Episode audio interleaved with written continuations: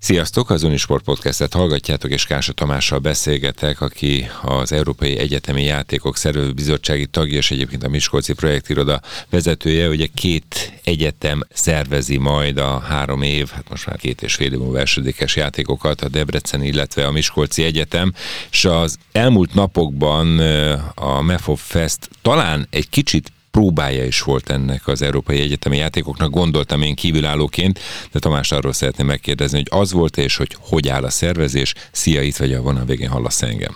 Igen, szervusz Köszöntök mindenkit. Igen, ez egy nagyon jó teszt volt a szervező csapatunk számára, mert 2024-ben az egyetemi játékok egy komoly hívás elé fogja állítani a szervezőket. Alapvetően két okból. Egyrészt ez egy nagy létszámú multisport esemény, amely mindig nehezebb, mint egy kis sportágos eseménynek a megszervezése, hiszen nagyon komplex, próbára teszi az erőforrásokat, a nagyon sok párhuzamosság van a szervezési folyamatban, és ehhez mindig egy kicsit máshogy kell hozzáállni, mint, mint egy hagyományos rendezvényhez. Nagyon nagy hangsúly helyeződik a tervezésre. Erre ez a MEFOG Fesztivál egy ideális alkalom volt a, a mi számunkra, hiszen ez egy nyolc sportágas multisport esemény volt, igaz csak négy napon keresztül, de nagyon jó próbát jelentett a mi szervezőcsapatunk számára, és nagyon demonstrálta azt, hogy majd két év múlva milyen speciális kihívásokkal. Hány országból és körülbelül mennyi versenyző érkezhet az Európai Egyetemi Játékokra? 2024-ben mi körülbelül 40 országból 450 egyetemről várunk sportolókat, mint egy 5000 főt, az őket kísérő mint egy 1000 fő edzővel, delegáció vezetővel, illetve további olyan 1500 önkéntes munkája kell majd ahhoz, hogy a rendezvény sikeresen megszervezhessük. Azért még arrébb van az esemény, de zajlik az előkészület? Tehát foglalkoztok, nem is napi szinten, de úgy általában azért foglalkoztok ezzel az eseménnyel? Igen, természetesen. Ugye említettem, a tervezésé nagyon fontos sikertényezője a rendezvény megvalósításának, és hogy ennek okán is 2021. augusztusában alakult meg a szervezőbizottság, a rendezvénynek a szervezőbizottsága. Tehát hivatalosan akkor már elkezdtük a munkát, Jelenleg a Debrecen és a Miskolci projektiroda külön ritmusban és munkarend szerint végzi az előkészítési feladatokat, megfelelő időközönként pedig egyeztetünk egymással, és összehangoljuk az előkészületeket. De most a, a fő hangsúly azon van, hogy lokálisan a két rendezővárosban a szervezők tényleg előkészítsék a sportprogram megvalósításának a hátterét, kielemezzék azt, hogy a létesítmények, a sportinfrastruktúra minden szempontból megfelelő a EUTA elvárásainak, és ezt követően kerül majd sor, várhatóan most júniusban a sportprogramunknak a jóváhagyására, az EUTA általi jóváhagyására, és ez egy nagyon fontos mérföldkő lesz ahhoz, hogy a további tervezési és előkészítési feladatokat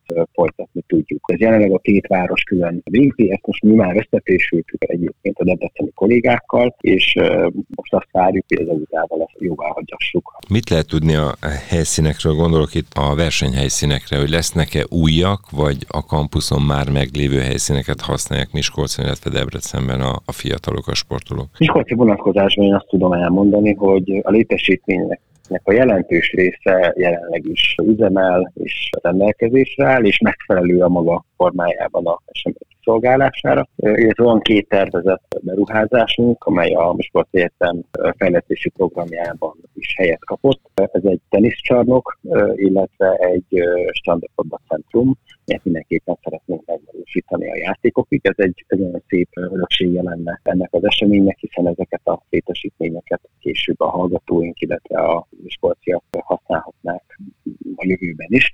Úgyhogy ez egy fontos célunk, de egyébként a többi létesítmény az rendelkezésre áll. Igyekeztünk a sportprogramunkat úgy megtervezni, hogy a sportágaknak jó fele a kampuszon legyen kiszolgálva, de természetesen a város egyéb sportlétesítményeit is használni fogjuk. Záró kérdésként mennyire vagy, vagytok elégedettek a MEFOP Festtel, ezzel a négy napos fesztivállal, amely az elmúlt napokban, az elmúlt héten Miskolcon zajlott? Hát én nagyon örülök, hogy a rendezvényt sikerült megvalósítani. Ha úgy tetszik, életre hívni, hiszen ez egy újszerű módja volt a Magyar Egyetemi Főiskolai Országos Bajnokság megszervezésének, hiszen eddig mindig az volt a szokás, hogy egyes sportágat külön-külön szerveztek meg a, a házigazda egyetemek, és ez volt az első olyan alkalom, hogy egy helyszínen, egy időpontban több sportág is, ilyen esetben nyolc megrendezésre került. Ez azért fontos, és azért jó, mert sokkal láthatóbbá teszi az eseményt.